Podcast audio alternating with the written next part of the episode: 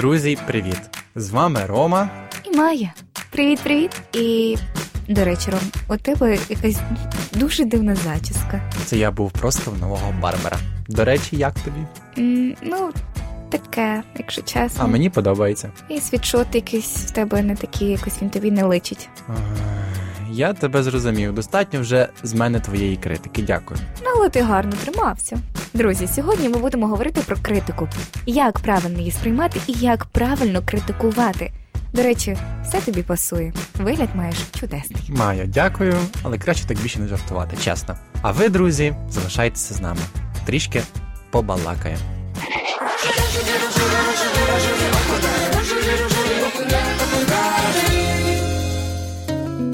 Рома, от розкажи мені, будь ласка, і нашим слухачам, як ти сприймаєш критику? Чи в тебе якісь поради?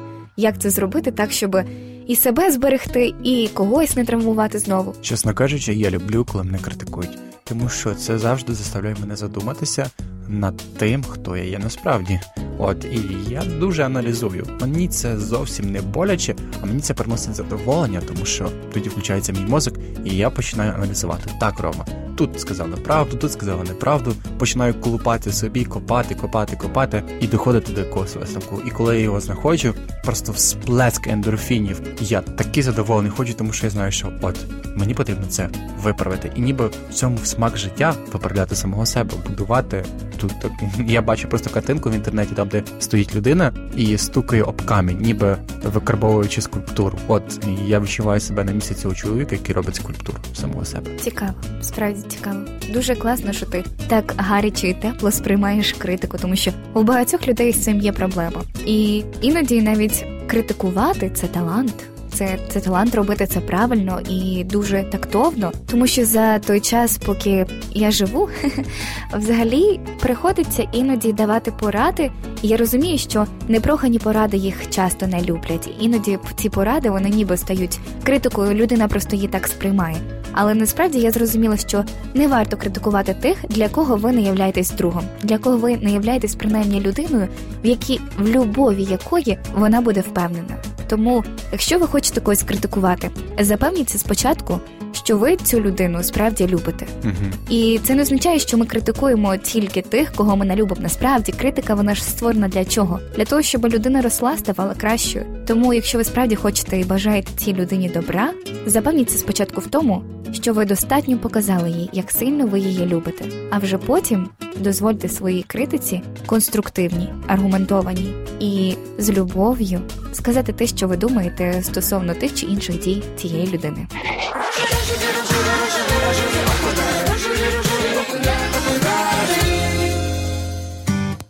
Майя, а як взагалі правильно треба критикувати людину, щоб не зробити їй боляче? Ну, існує декілька порад. Найперше, варто зрозуміти, що ми критикуємо для того, аби допомогти. Не самоствердитися за чийсь рахунок, не поставити на місце, а саме допомогти людині зробити щось набагато краще. Адже той, хто критикує, має сприйматися найперше як друг, а не як ворог. Неправильно буде сказати «я би це зробила набагато краще за тебе». Це дуже зухвало. Але правильним буде сказати «у мене трохи більше досвіду в цій сфері. Давай я дам декілька порад». Людина, чию роботу чи дії ви збираєтеся розкритикувати, має відчути з вашого боку не тиск, а бажання допомогти чи співпереживання за результати командної або його особистої роботи. Також я би хотів ще розказати про такий нутовий гамбургер. Його взагалі називають просто гамбургером, але він мені подобається як нутовий. От уявіть собі, коли ви візьмете просто котлету і почнете її їсти. Звичайно, це буде сухо, несмачно.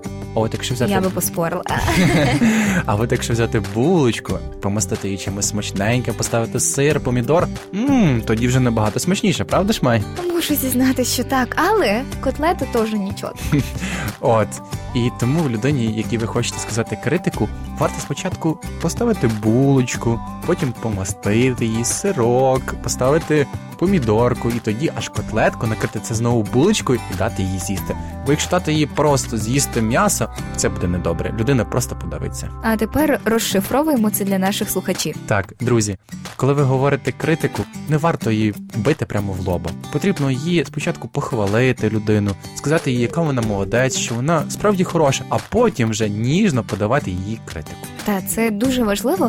У викладанні, оскільки я викладаю англійську мову, то ми вчили в методології, що існує такий, як ти сказав, в тебе нутовий бургер, але це називається метод сендвіча.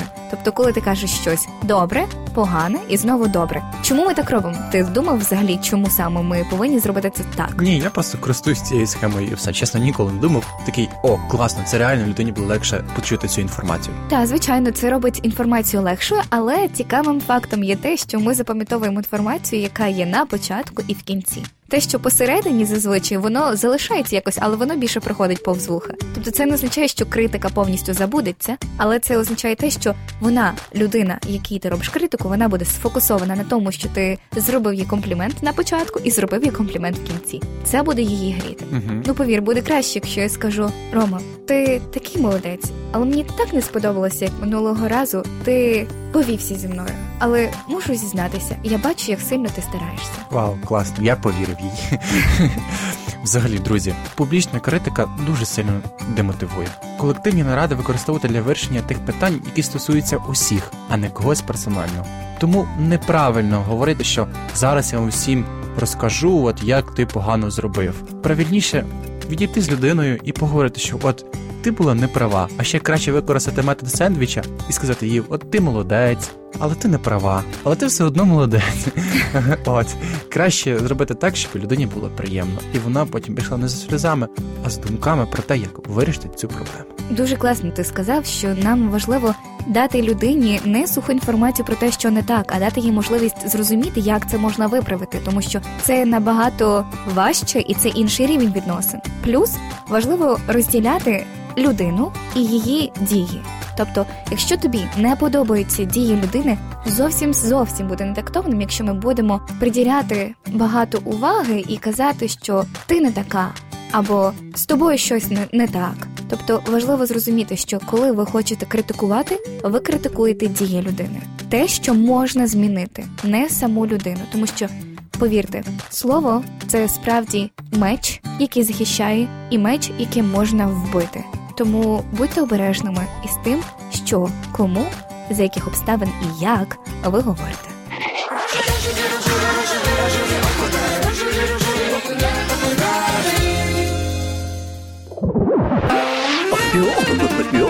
Рожеві жарти. Знаєш, до критики я, в принципі, ставлюсь нормально. Не в свій адрес, звичайно, а так, в загальному.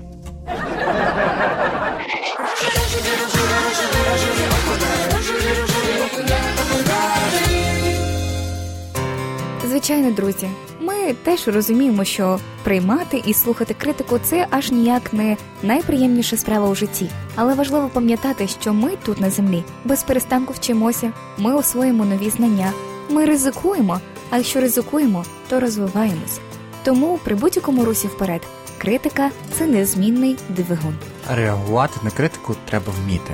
Навіть якщо її висловили не в описаний вище оптимальний спосіб, сприйміть негативний фідбек гідно і отримайте від нього максимум користі. Спробуйте в наступний раз, коли хтось дасть вам конструктивну критику, подякувати цій людині. Обов'язково зробіть це, оскільки та людина витратила на вас свій час і, як максимум, вона справді переживає за результат і за те, як ви будете поводити себе далі в таких же ситуаціях. Друзі, спробуйте дослухатись. Навіть якщо зараз ви категорично не згодні з почутим, рано чи пізно емоції вчухнуть. І спробуйте ще раз проаналізувати критику. І, можливо, там справді є щось корисне для вас.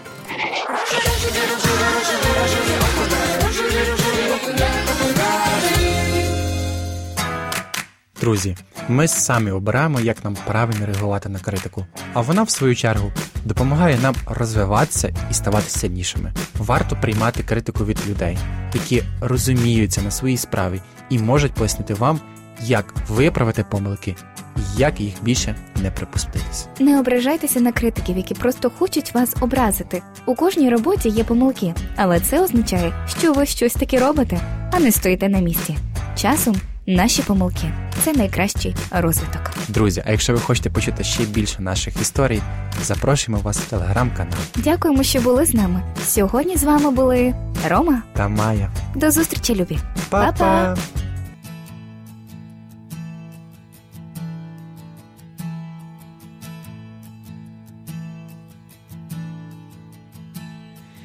Я чув сотні історій про те, який ти є, та почув я ніжний шепіт любові.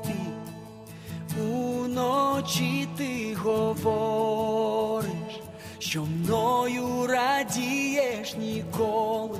Я не один. Ти є добрий тато, це те, хто ти, це те, хто ти, це те, хто ти, і я в твоїй любові назавжди, назавжди, назавжди. Багато людей шукають усюди і не можуть знайти, але знаю, що ми всі шукаємо те, що даєш тільки ти, бо ти знаєш, що нам потрібно раніше, ніж скажемо ми. Ти є добрий тато.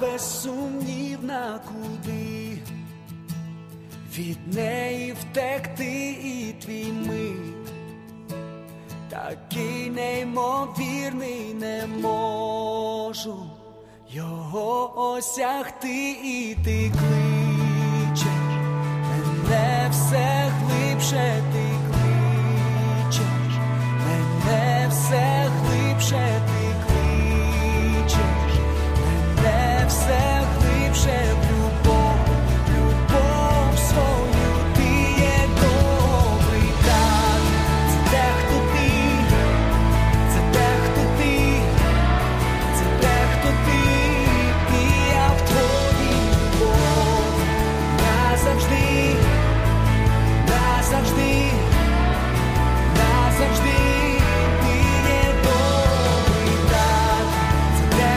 любові назавжди, назавжди, назавжди. Те, хто ти, це те, хто ти, і я в твоїй любові назавжди, назавжди, назавжди. Ти є добрий тато, це те, хто ти, це те, хто ти, це те, хто ти, і я в твоїй любові назавжди. Назавжди, назавжди.